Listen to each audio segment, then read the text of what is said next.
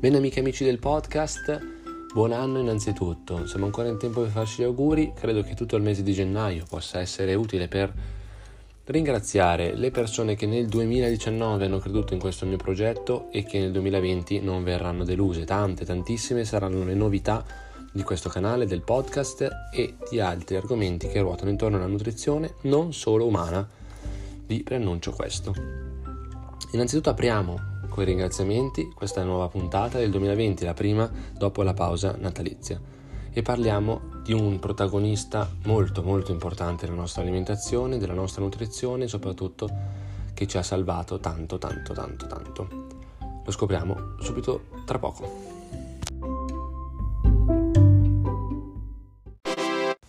Bene amici, se avete pensato al microonde siete sulla strada giusta. Infatti il nostro caro vecchio sincero scatolotto di metallo che ci ha salvato la vita e le cene soprattutto tante tante volte è il protagonista della nostra puntata. Come sapete tutte le puntate o almeno parte delle puntate prendono spunto da discorsi reali costruiti con amici, con clienti, con eh, relazioni comunque sociali attraverso la vita di tutti i giorni. Innanzitutto parliamo un po' di storia.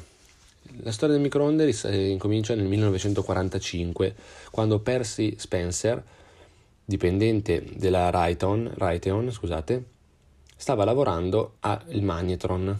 E era lavorando da questo magnetron che non è altro che il motore, in realtà, quello che fa funzionare, in poche parole, il microonde, scoprì che quel, questo magnetron riscaldava gli alimenti e l'acqua in particolar modo. Nel 1946 però glielo brevettò, solo che non era proprio compattissimo, infatti era alto 1,80 m e pesava circa 340 kg.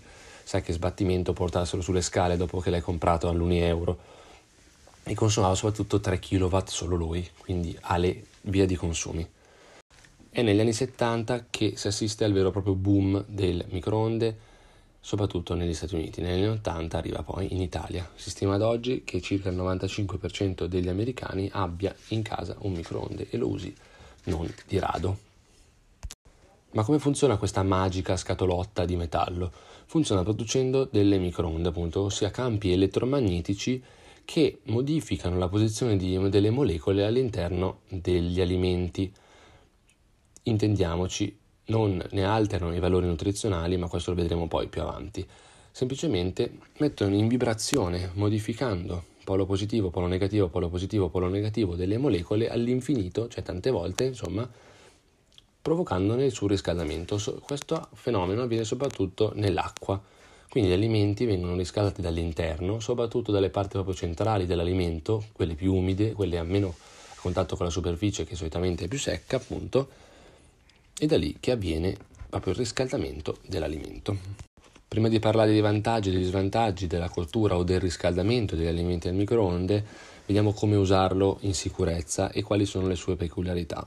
Innanzitutto esce dalla fabbrica già ben schermato, quindi non ci sono problemi per l'uomo anche a contatto con proprio la parte più esterna del, di esso, insomma. E comunque è una radiazione elettromagnetica così bassa energia, intensità di energia, insomma, che non può provocare mutazioni a livello del genoma, del DNA, quindi è sicuro al 100%. Invece come curiosità, per quelli che vogliono avere un attimo di occhio di risparmio nella, nella spesa domestica, insomma, sappiamo che assorbe circa 1100 watt, producendone 700-800 a seconda dei modelli. Bisogna far sì di evitare di far andare il forno a vuoto se non con i suoi programmi particolari di autopulizia piuttosto che di ventilazione, perché le microonde praticamente emesse dal magnetron tornano indietro nel magnetron, provocandone anch'esso il surriscaldamento. Vantaggi e svantaggi della cottura al microonde, ma soprattutto i valori nutrizionali rimangono inalterati? Bene, la risposta è sì. Amici contrari al microonde, pentitevi perché in realtà i valori nutrizionali rimangono veramente inalterati specie negli ortaggi e nelle verdure in generale, in cui i metodi di cottura tradizionali, quali la bollitura, la cottura in brasiera, non ne salvaguardano i valori e tutti gli aspetti vitaminici e di minerali. Un altro vantaggio chiaramente è la velocità di riscaldamento o di cottura e soprattutto non trascurare, non trascurare un aspetto importantissimo, ossia quello dello scongelamento degli alimenti. Scongelamento rapido a 5, 10, 15 minuti in base al peso, tanti microonde hanno la funzione di scongelamento in base al peso dell'alimento, è più sicuro rispetto a scongelare ad esempio all'aria aperta, all'aria lasciando come da tradizione l'alimento a scongelare la mattina e poi per cucinarlo la sera. Ovviamente lì la, la, i batteri possono intaccare quello che è il substrato alimentare, mentre semplicemente lo scongelamento in microonde evita questo intaccamento. Ora, tra pochissimo, vediamo le ricette salvacena da microonde.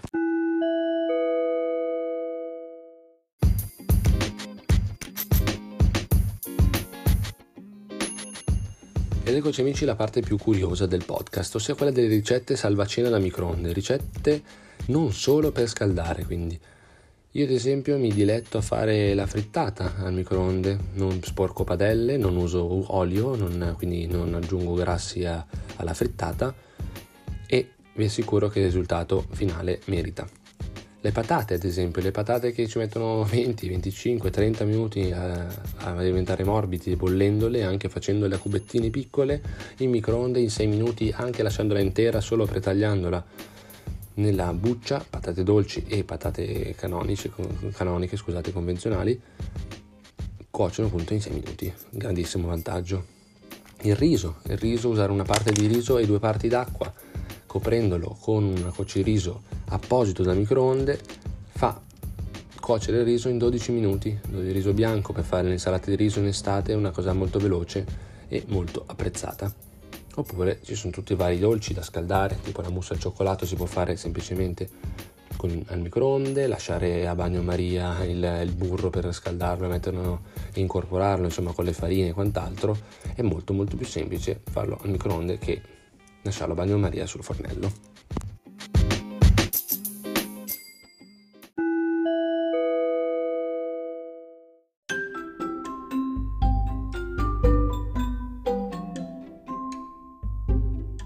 Bene amici, questa prima puntata del 2020 giunge al termine. Spero possa arrivare alle orecchie di tanti tanti ascoltatori come le puntate precedenti dell'anno scorso e anche molto molto di più. Io vi saluto, anche se questo è un saluto parziale, perché vedrete nel corso della settimana novità veramente importanti per questo canale. Nel frattempo vi invito a seguirmi sui maggiori canali social quali Facebook e Instagram e LinkedIn. Io sono Stefano Recrosio, vi ricordo, nutrizionista del podcast. Vi ricordo anche di acquistare il mio libro Discorso semisero sull'alimentazione, che lo trovate chiaramente su Amazon come già promosso e pubblicizzato nel 2019 e ancora online anche nel 2020. Vi auguro una buonissima serata, un saluto a tutti, ciao!